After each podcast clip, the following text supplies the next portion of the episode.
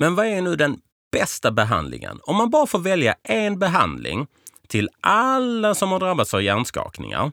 Och det, det finns inte bara en behandling såklart, det finns många. Men om man bara får välja en, vad är då den behandling som har bäst vetenskapligt stöd, bäst medicinsk evidens bakom sig för att fungera för de personerna som har drabbats av en hjärnskakning. Välkomna till Hjärnskakningspodden. Här diskuterar vi allt som har att göra med just hjärnskakningar. Jag delar med mig av konkret information och erfarenheter på ett sätt som gör det enkelt att förstå. Mitt namn är Viktor Bull.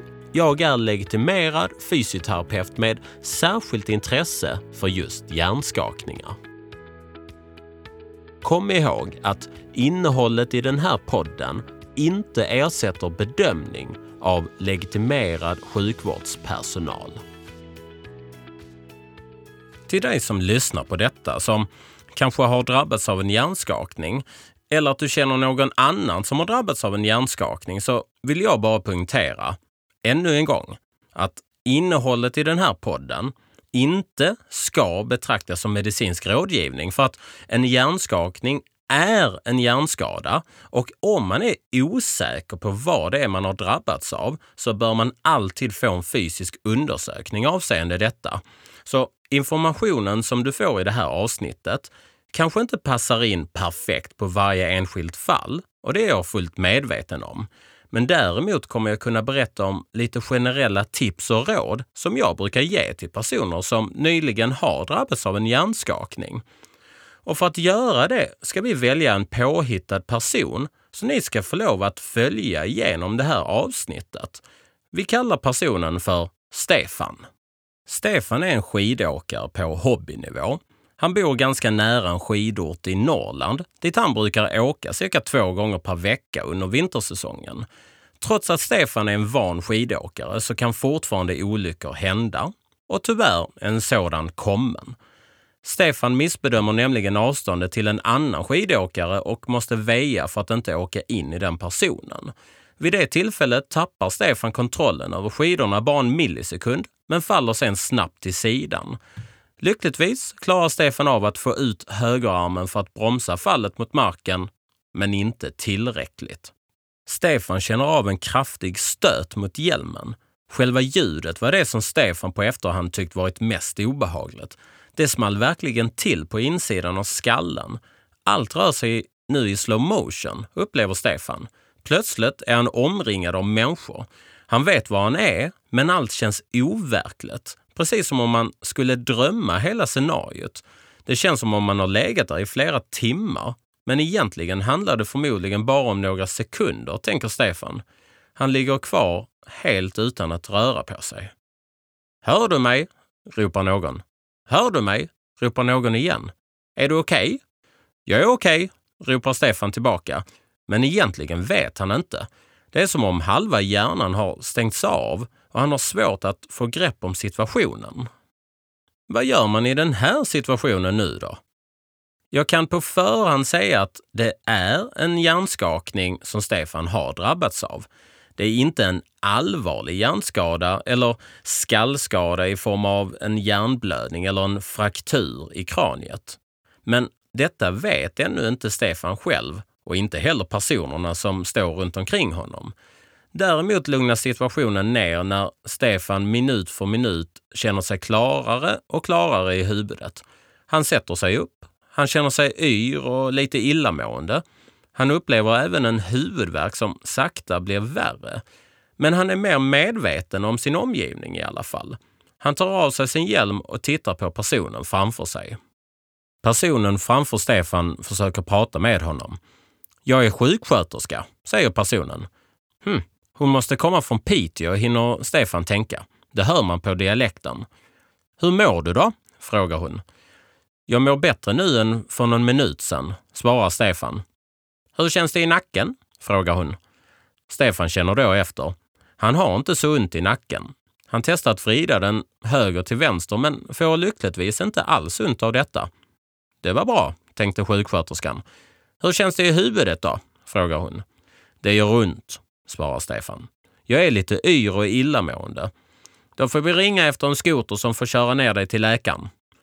Stefan tar då av sig hjälmen nu när han vet att inte nacken verkar vara skadad. Det finns ett skrapmärke mot hjälmen, men annars verkar den vara helt intakt. Stefan tycker det låter som en bra idé att ta sig ner till läkarhuset.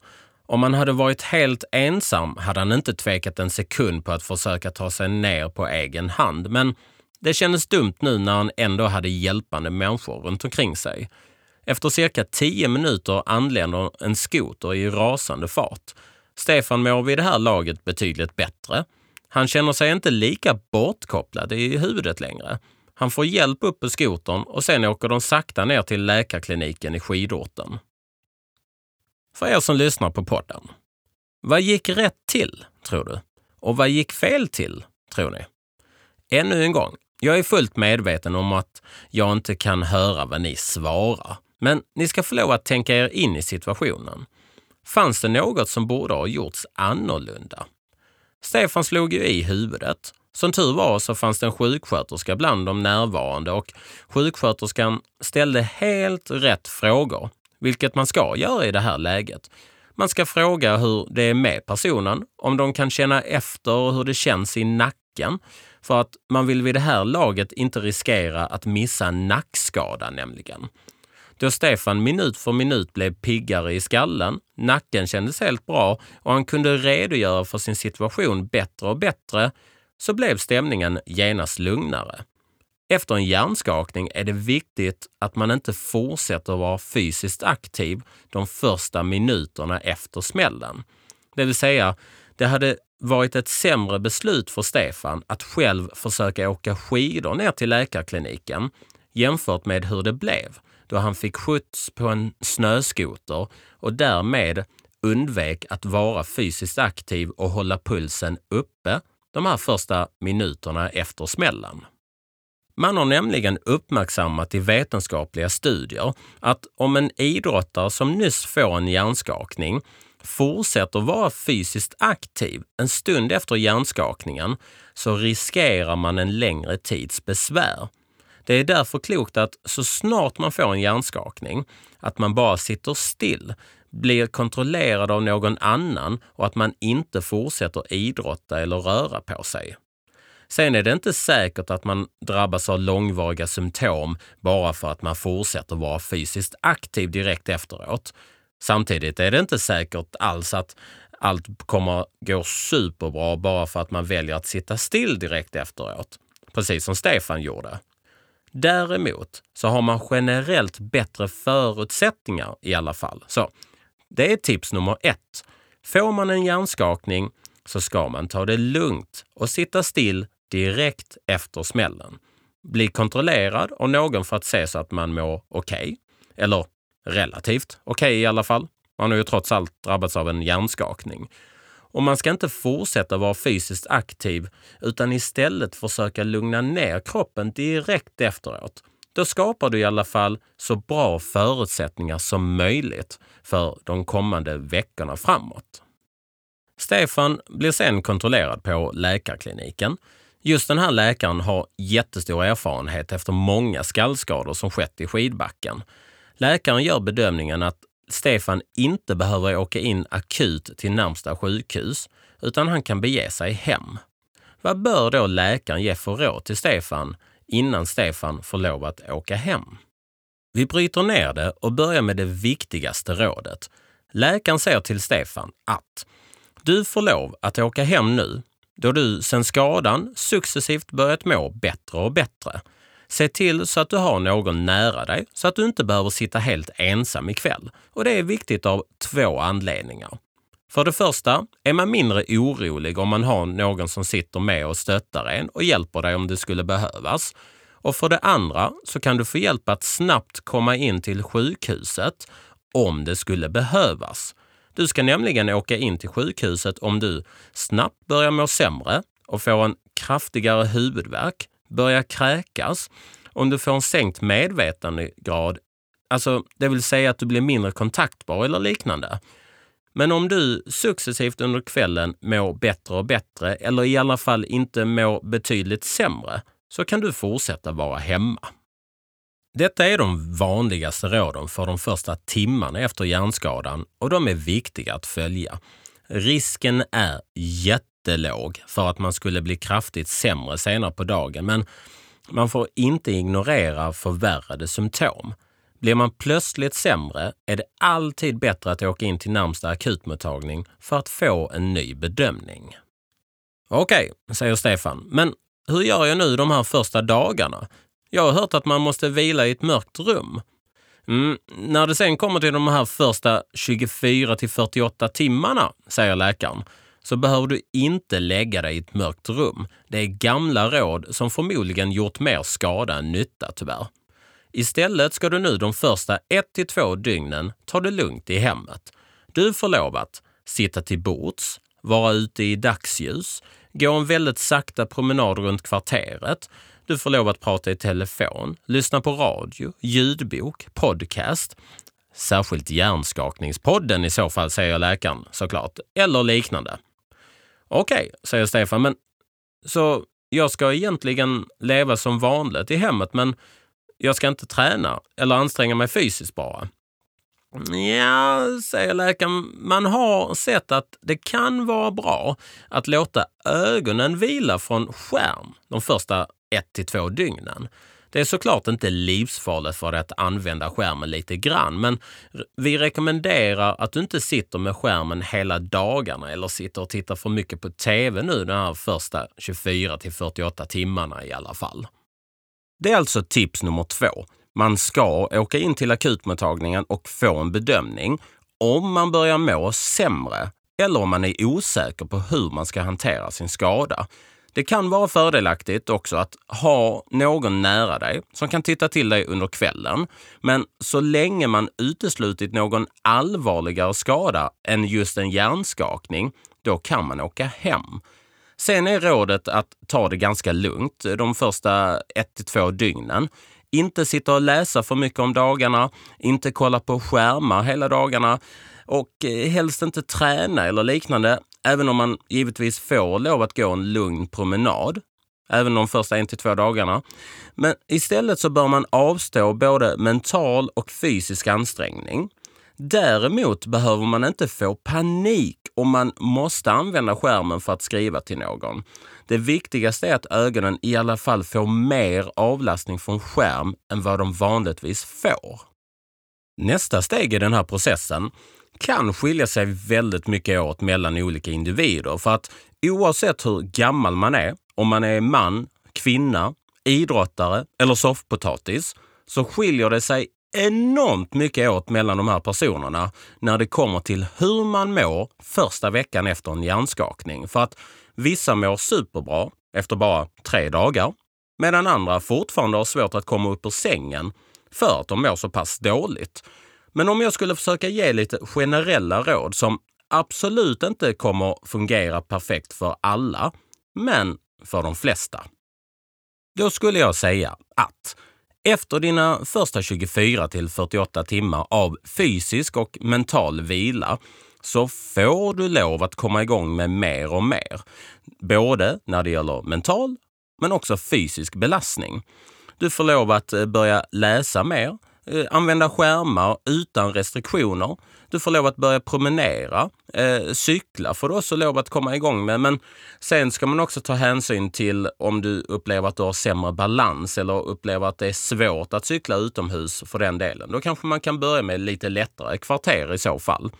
Du får lov att komma igång och börja jobba, börja plugga och träna. Men hur ska man då förhålla sig till allt detta? För att man får lov att börja läsa. Ja, man får lov att börja använda en skärm. Ja, men det är inte alla som kommer kunna göra det.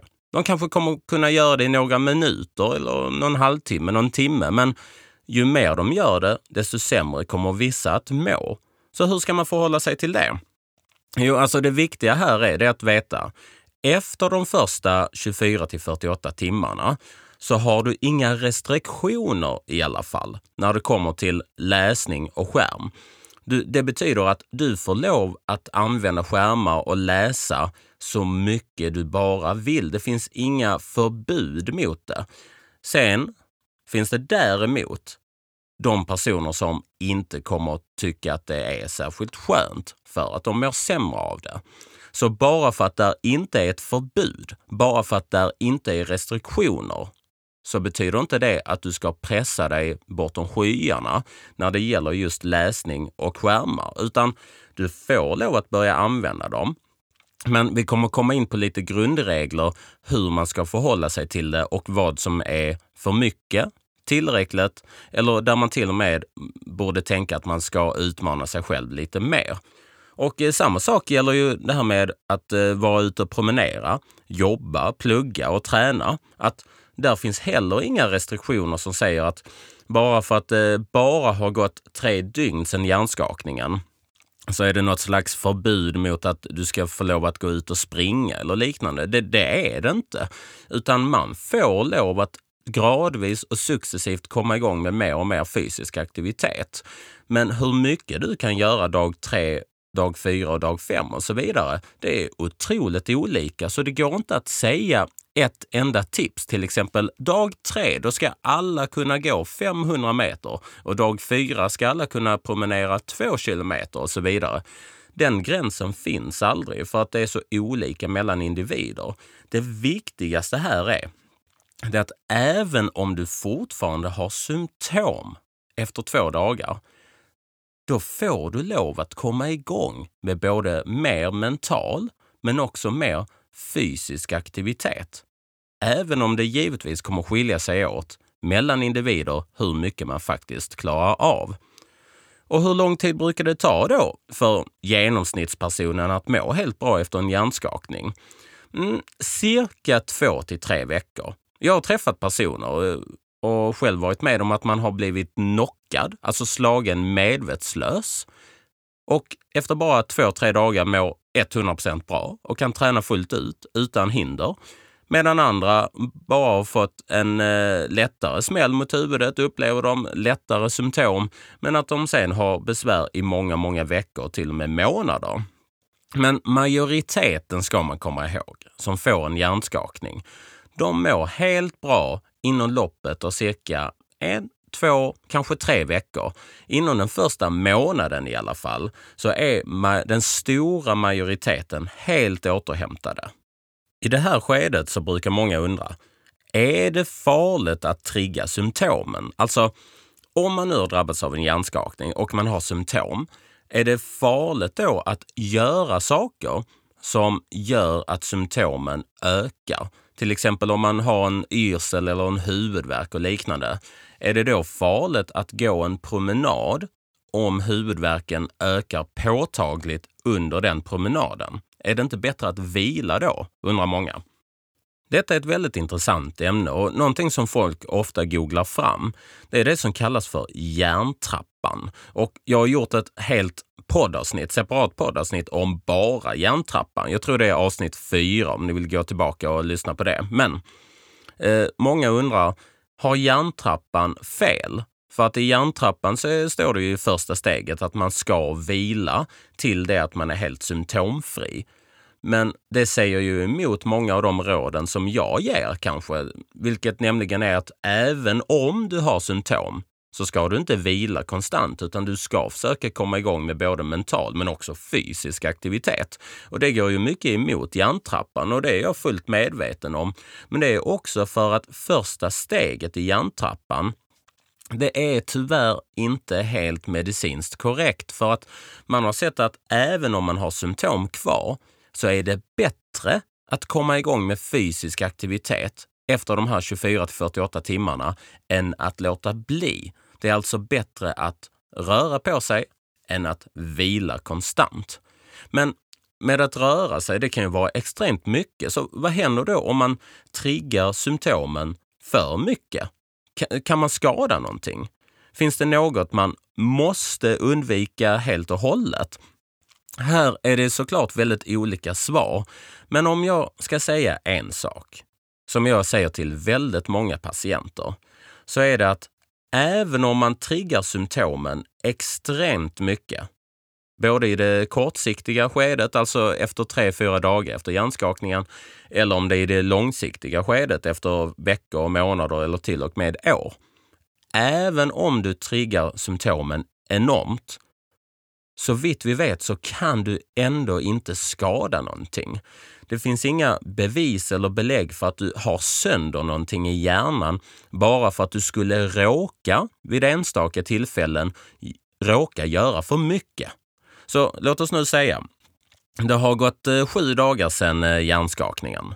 Och eh, du har fortfarande huvudvärk och trötthet och lite olika symptom från skallen och eh, du bestämmer dig för att du ska gå en raskare promenad. För du har testat att promenera sakta de senaste dagarna och det har gått bra och du har inte fått några ökade symptom.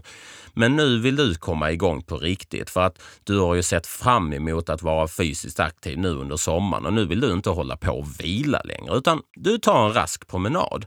Och vad händer då?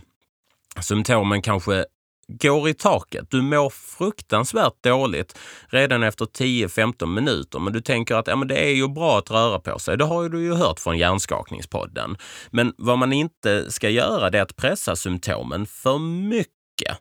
Så om man nu är ute och promenerar och symptomen slår i taket, då får du en bultande huvudvärk kanske. Du känner dig extremt yr, extremt trött och när du kommer hem så orkar du inte ens laga mat trots att du är hungrig. Du vill bara lägga dig ner och dricka vatten. Du vill gömma dig i mörkret för att du har så extremt ont i huvudet. Är detta då ett smart sätt att hantera detta? Nej, inte riktigt. Det låter som att den här personen har överansträngt sig. Men vad man kan glädjas åt i alla fall, om man nu kan glädjas åt någonting, det är i alla fall att den här personen har inte skadat sig. Man, man har inte eh, orsakat något brustet eh, blodkärl i hjärnan bara genom att man är ute och promenerar för snabbt och man har inte gjort någon, eh, man har inte fördärvat någonting fysiskt. Och detta kan vara rätt skönt för många att veta att Ja, vi uppmuntrar inte till att man ska pressa sig för mycket. Men om man någon gång skulle råka göra det så har man i alla fall inte pajat någonting i hjärnan. Det enda man har pajat eller förstört, ja men det är kanske måendet den här kortsiktiga, den här kommande timmarna eller dagarna. För att det kan ju faktiskt ta tid att återhämta sig från en sån här episod. Det kan ta många timmar till med dagar eller någon vecka om man har ansträngt sig enormt mycket och symptomen har blossat upp. Även om det tar tid så har man i alla fall inte förstört någonting. Det är det viktigaste budskapet jag skulle kunna ge. Men ta, ta nu den här samma person som efter en vecka var ute och skulle promenera raskt. Eller till dig som lyssnar på detta och du undrar, okej, okay, men vad är för mycket då? Hur mycket får symptomen öka? Ja, alltså här säger jag att man ska inte vara rädd för symptomökning. För att vara rädd för symptomökning, det kommer innebära att man är rädd för att utvecklas. Man kommer behöva utmana symptomen lite grann hela tiden för att ta sig framåt. Det är precis som om man har skadat en axel och man har ont i den. Då kan man inte vara konstant rädd för smärta när man tränar den här axeln.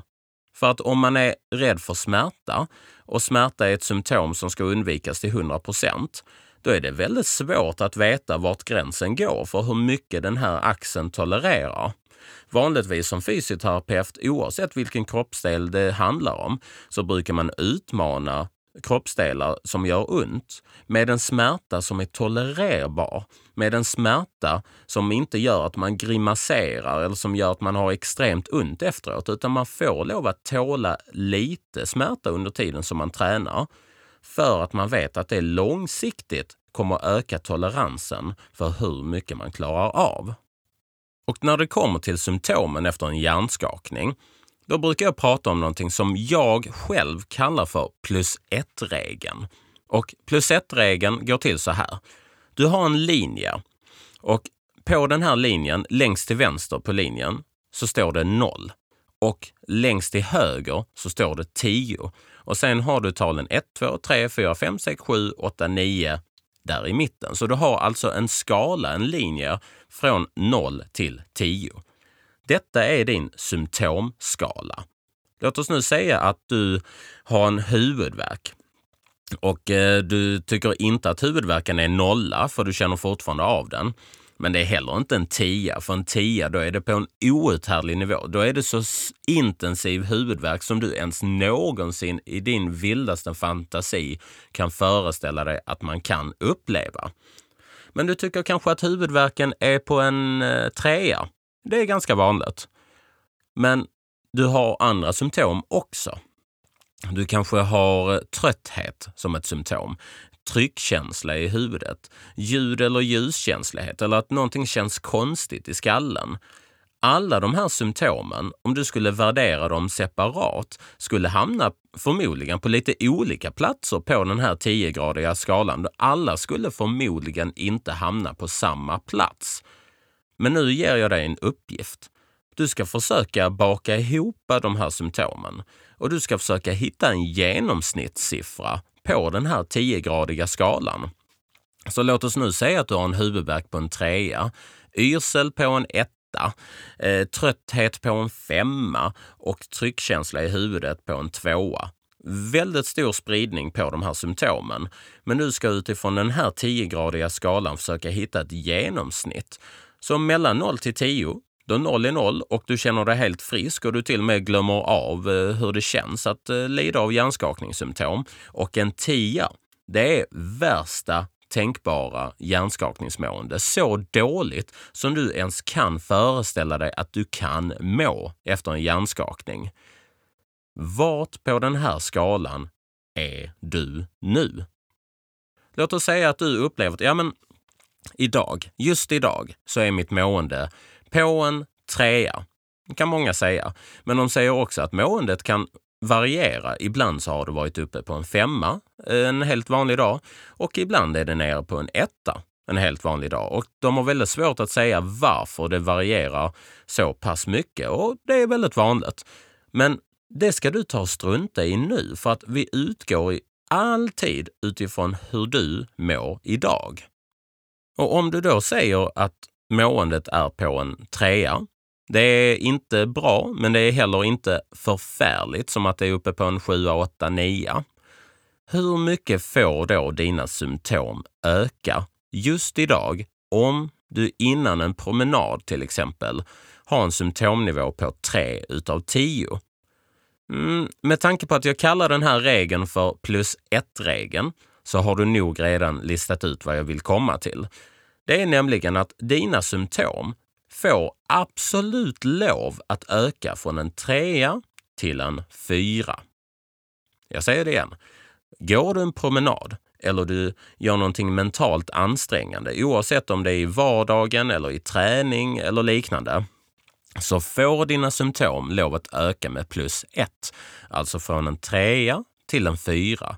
Men om du nu har en sämre dag och du är uppe på en femma en annan dag, hur mycket får symptomen öka då? För då har du ju redan kommit långt över den här trean. Du är ju uppe på en femma redan innan du ska göra någonting ansträngande.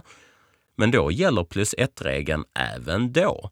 Om du är uppe på en femma i symptom, vilket inte alls är ovanligt bland mina patienter, så får de att trigga sina symptom. De får lov att utmana sina symptom upp till en sexa, alltså med plus ett. Och samma sak om dina symptom är nere på en etta innan du börjar göra någonting. Då får symptomen öka från 1 till 2, alltså med plus 1.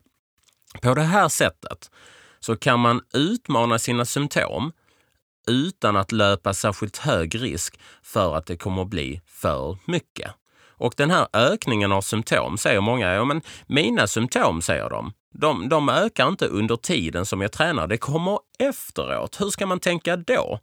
Det är en väldigt bra fråga och det är en väldigt vanlig också för att det, det är många som upplever att det går bra att anstränga sig under tiden, men att symptomen kommer sen. Vad man gör då, det är att man måste titta lite i backspegeln ibland och inse att den här plus ett-regeln, den gäller både under aktivitet men också efteråt.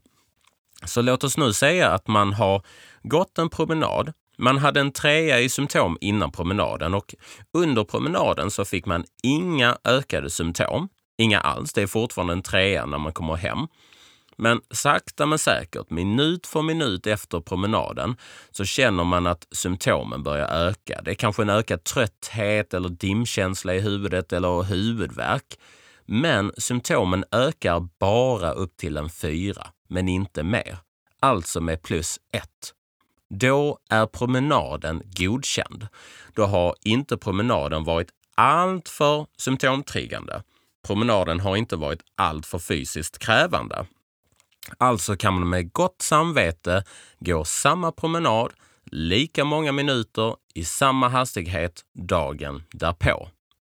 Men skulle symptomen gå upp med plus två eller plus tre eller kanske till och med ännu mer, hur ska man tänka då? Ja, nummer ett det är att tänka, det är fortfarande inte farligt. Det är det inte. Det är inte farligt. Däremot så är det inte nödvändigt. Jag uppmanar väldigt sällan att folk ska trigga sina symptom mer än plus ett. För det som händer, även om du inte förstör någonting, alltså i hjärnan, du, du skadar dig inte genom att göra det, så går ju symptomen ändå upp ganska mycket med plus två, tre eller fyra.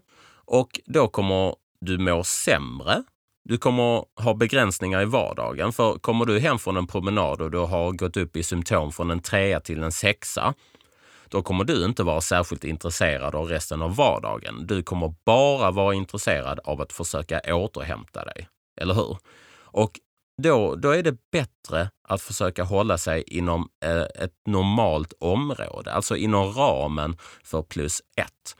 För följer man plus ett-regeln då kommer de allra flesta, jag säger inte alla, men de allra flesta kommer klara av att utföra den här aktiviteten mm, flera dagar i veckan, kanske till och med varje dag.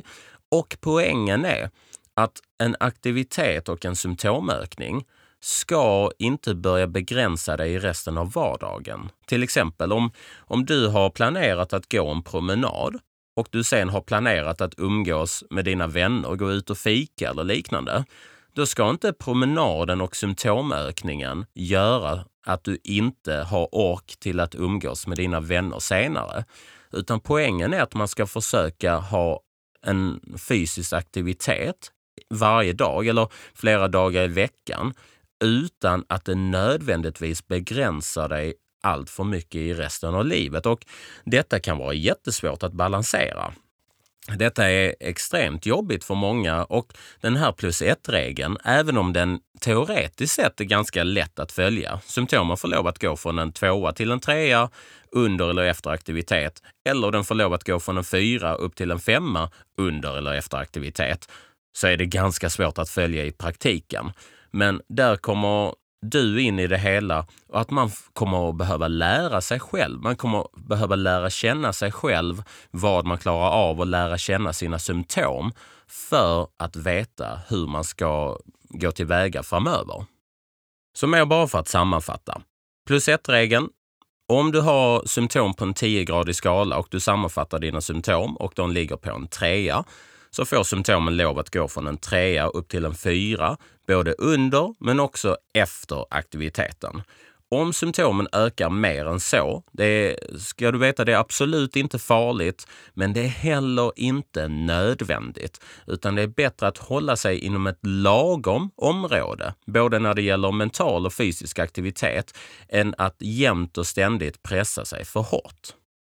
Men vad är nu den bästa behandlingen? Om man bara får välja en behandling till alla som har drabbats av hjärnskakningar. Och det, det, finns inte bara en behandling såklart, det finns många. Men om man bara får välja en, vad är då den behandling som har bäst vetenskapligt stöd, bäst medicinsk evidens bakom sig för att fungera för de personerna som har drabbats av en hjärnskakning? Och här kommer svaret. Är ni med? Trumvirvel, pulshöjande aktivitet. Alltså konditionsträning. Och det behöver inte nödvändigtvis vara att man är ute i längdskidspåret eller att man eh, cyklar tuffa intervaller, utan ibland så kan det räcka med bara en daglig dos av promenad eller en träningscykel eller liknande. Alltså att man rör på sig. Det är den mest effektiva behandlingen. Det är den mest lättillgängliga och det är den billigaste formen. Den kostar ingenting. Det är det allra, allra bästa. Sen vet jag förstås att jag har träffat många patienter som både har kunnat vara fysiskt aktiva, de har kunnat eh, springa intervaller, cykla och liknande, till och med styrketräna. Men de har fortfarande haft väldigt svåra besvär och deras besvär har inte påverkats varken negativt eller positivt av konditionsträningen. Det, det kanske krävs andra bitar också, men om man bara ska välja en behandling och försöka generalisera den till alla som har drabbats, då är det by far, det är konditionsträning. Men då frågar alla, okej, okay, jag har hört dig säga det att konditionsträning är bra, men hur ofta ska jag träna då och eh, hur intensivt och hur länge? Ja, alltså här är det extremt olika givetvis, men ta bara den här första frågan. Hur ofta? Det finns inget kartlagt perfekt svar på den frågan. Däremot så kan man ju förhålla sig till att hur ofta vill du vara fysiskt aktiv? Ja, men säger de, jag, jag kanske vill vara fysiskt aktiv varje dag. Medan andra kanske, ja, men jag vill göra det några dagar i veckan. Det kanske är bättre att utgå ifrån sig själv än att man ska utgå ifrån en perfekt siffra som ska gälla för precis alla. För att man kan vara fysiskt aktiv varje dag. Det får man lov. Men det kan för många också räcka med bara tre gånger i veckan. Och då får man förhålla sig till det. Så man ska inte säga att det måste vara varje dag, men man ska inte heller säga att man måste ha totala vilodagar. Så man, jag brukar säga för en eh, normal normal person, man kanske inte är elitidrottare, man kanske inte har de största ambitionerna om att man måste komma tillbaka till sporten snabbt. Och så här. Man vill bara börja må bra och gå i en lagom takt. Och man har tidigare under den här processen inte kommit igång med särskilt mycket fysisk aktivitet. Då brukar jag säga, okej, okay, vi kanske inte ska börja pressa dig varje dag, utan vi säger hälften av dagarna, varannan dag kanske, mellan tre upp till max fem gånger i veckan. Brukar räcka.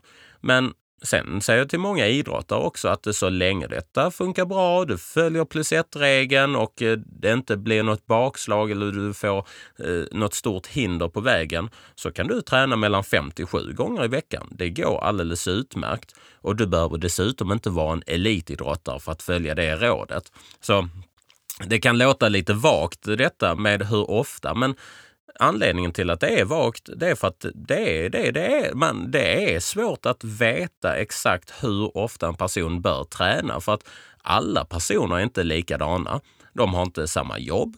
De kanske kan ta hissen upp till sjunde våningen medan en annan måste gå fyra trappor upp till sin lägenhet. Och då är det väldigt stor skillnad för vad, vad man kan ordinera för typ av träning till den personen som kanske är singel, inte har några barn och som kan ta hissen upp till sjunde våningen jämfört med den andra personen som har fyra barn och ska handla en massa matvaror och inte kan ta hjälp av någon annan med att bära detta upp till fjärde våningen.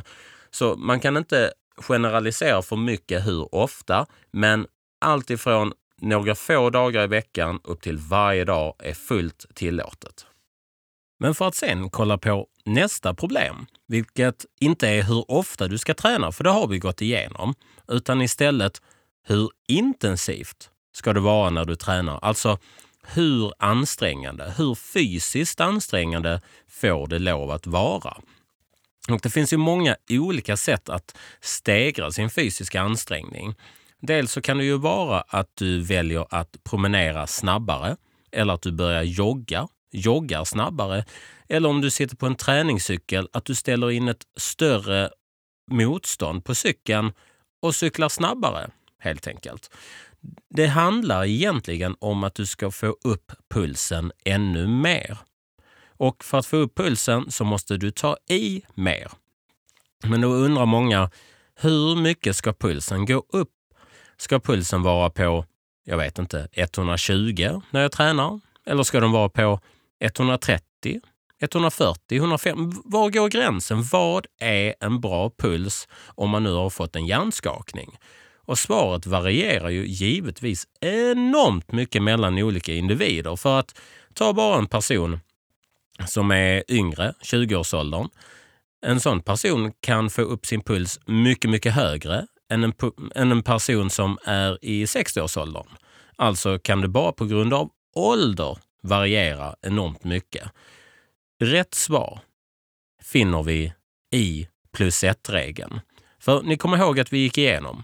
Om du har symptom och du graderar dem på en 10-gradig skala mellan 0 till 10 och du har symptom innan du ska träna på, låt oss säga en trea, Tre utav tio. Då kanske du har huvudvärk, yrsel, viss form av illamående, trötthet och tryckkänsla i huvudet som gör att du har en trea utav tio. Om du nu börjar träna så får man ju enligt plus ett-regeln får en liten retning av symptomen så att symptomen går upp till en fyra, både under men också efter träningen. Om du nu ska överföra detta till hur intensiv och ansträngande din, din träning får lov att vara, då är det ju ganska lätt att hitta. Om du tränar och du tränar på puls 120, säger vi. Det, det, jag säger varken bra eller dåligt, utan det är bara en puls. Vi säger att du går en rask promenad och pulsen är på 120. Vid den pulsen så får du inga symptom överhuvudtaget. Men när du testar att träna på 130 puls, alltså att du går från att ta en rask promenad till att börja jogga lite grann så att pulsen kommer upp lite högre. Då får du en liten, liten retning av dina symptom. Symptomen går då upp till plus 1, alltså de går från en trea till en fyra. Och de blir inte högre än en fyra, varken under eller efter passet.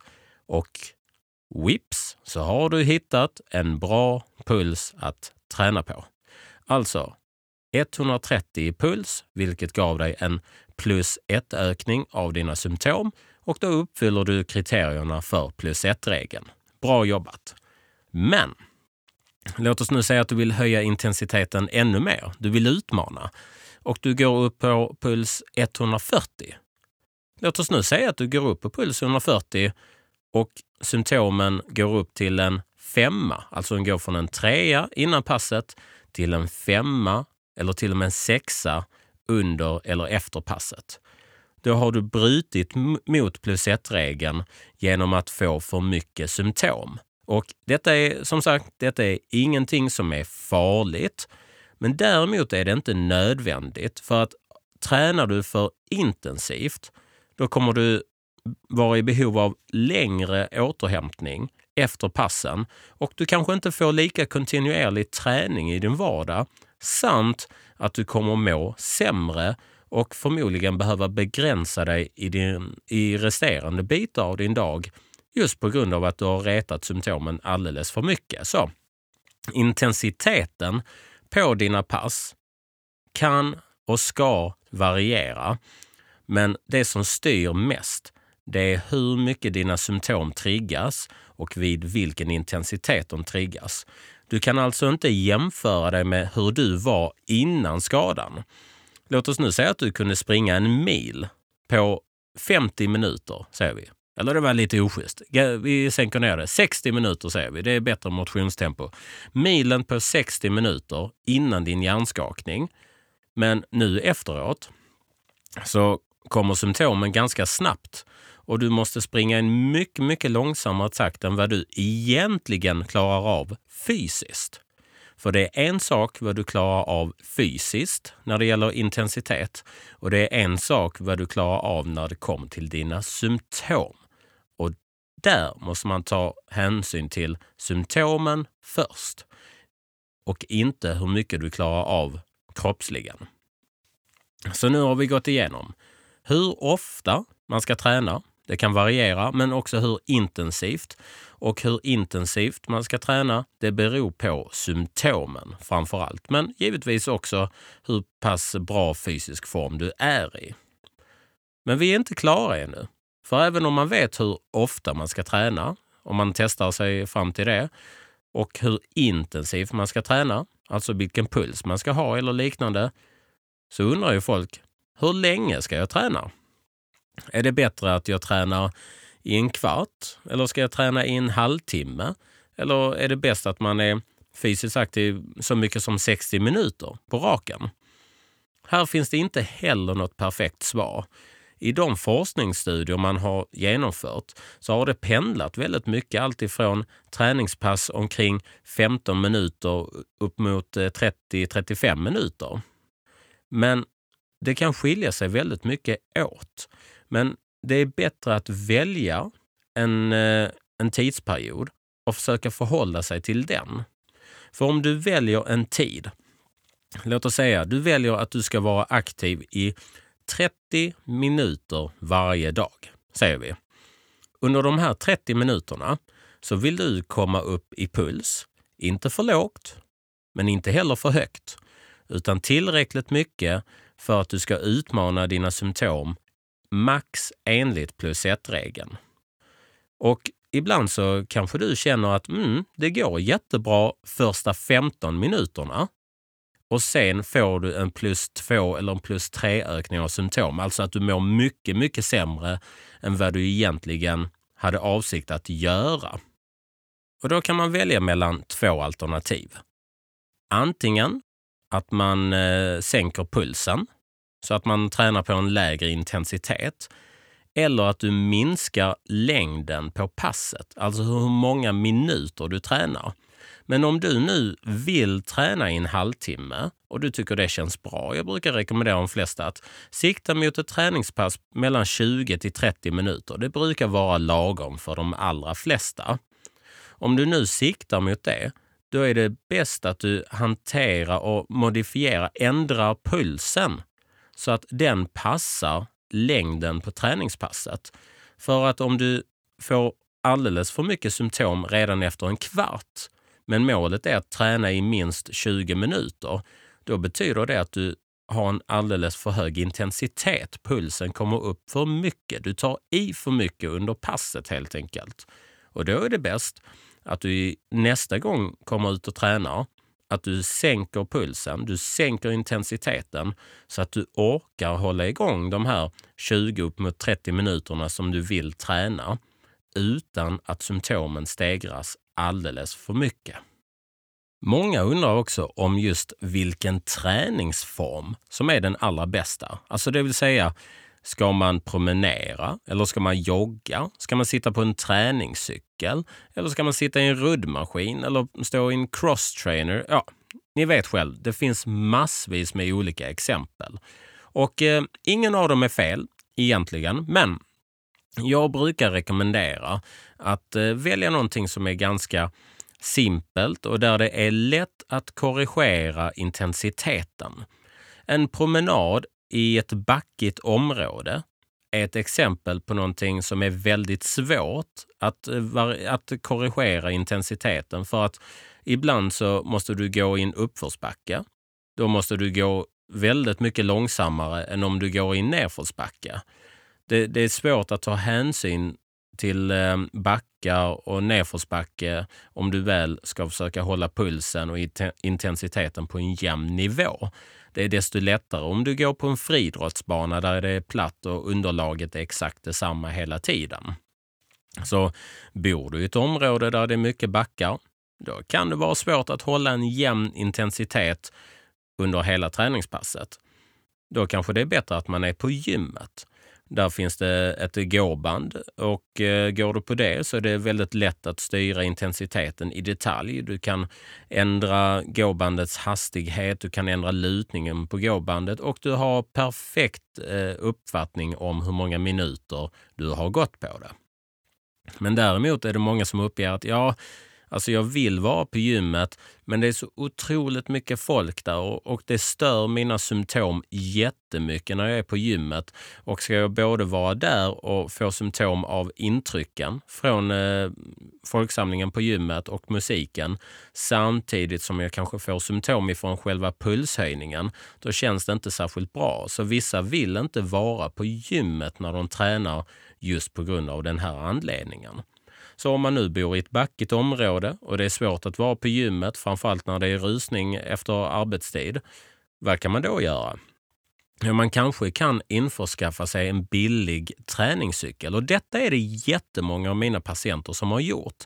För de har känt att gymmet känns inte som rätt plats att vara på just nu. Kanske i framtiden när de tolererar mer intryck, men kanske inte just nu. Okej. Okay. Eh, och de känner själva att det kommer vara svårt att hålla koll på intensiteten och välja en lagom hastighet och eh, ansträngning. För att det området de bor i, där är det, det är skogsområde och det är mycket upp och ner. Det kommer att göra det jättejobbigt för symptomen när man väl går i uppförsbacke. Och sen måste de justera för det och gå mycket snabbare när det är nedförsbacke. Istället så har de löst det genom att de har införskaffat sig en billig träningscykel. Det behöver inte vara någonting eh, eh, någonting superdyrt. Det räcker oftast med en eh, billig variant och att man dessutom på något sätt kan hålla koll på sin puls.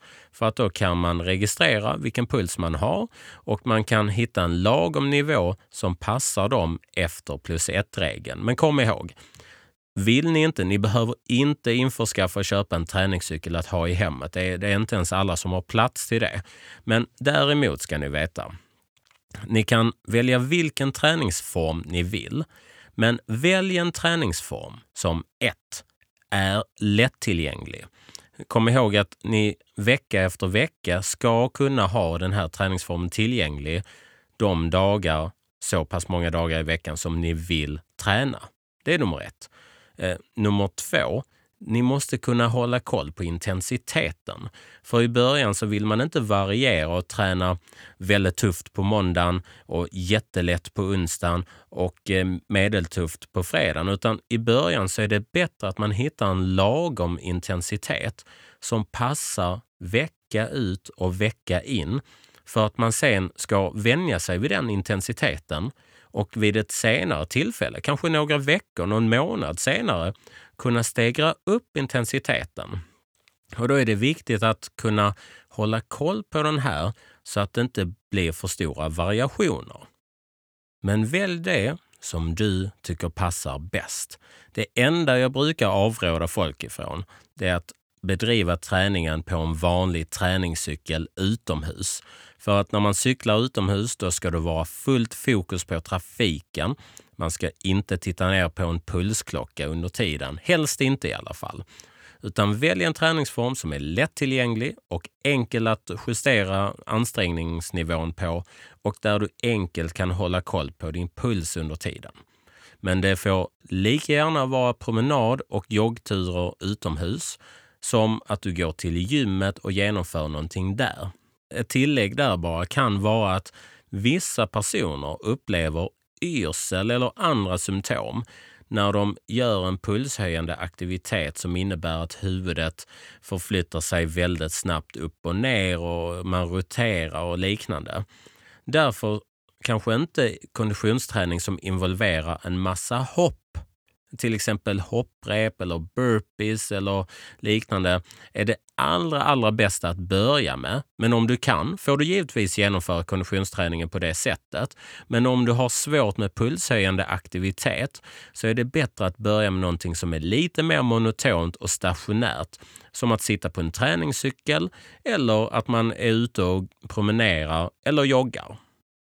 Vi har hittills i det här avsnittet pratat om vad man ska göra, hur man ska göra, när man ska göra det, hur ofta och så vidare. Men kom, kom nu också ihåg att även om man gör allting så bra man kan för dig som har drabbats av en hjärnskakning eller för någon annan för den delen, så betyder det inte att det alltid går bra. Och kom också ihåg att även om du inte följer mina råd så kan man ändå må bra bara en vecka efter den här hjärnskakningen, precis som många andra faktiskt gör. Det är många som tittar tillbaka mot vad de gjorde precis efter hjärnskakningen och man försöker ibland, eh, vad ska man säga, blamea sig själv. Alltså att man hittar anledningar till varför det har blivit som det har blivit. Men jag, jag kan i ärlighetens namn säga att det finns jättemånga som efter en hjärnskakning. De ställer sig på skidorna igen, de fortsätter träna vidare, eh, de spelar klart hela matchen och eh, de mår dåligt efteråt, kanske till och med jättedåligt. Men eh, även om de inte följer några bra råd som helst i början så kanske de mår bra redan efter några dagar. Och sen finns det de som avbryter träningen med en gång. De går och sätter sig, de söker hjälp, de följer bra råd, de vilar för mental och fysisk aktivitet i stora drag de första 24 timmarna upp mot 48 timmar.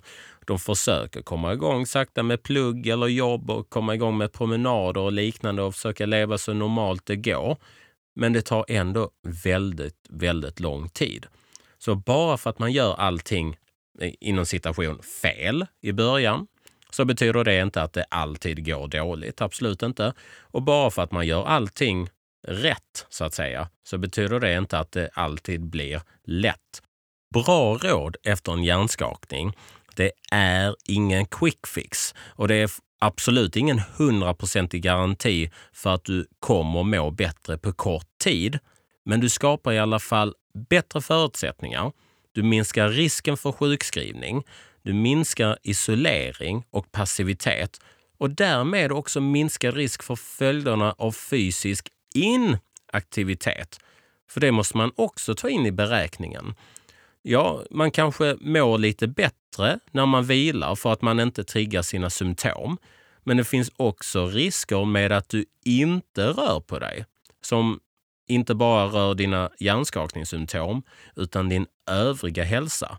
Därför är det långt, långt mycket bättre att man tidigt efter en hjärnskakning kommer igång med en gradvis ökning av normal fysisk aktivitet. Men låt oss nu säga om du inte blir bra.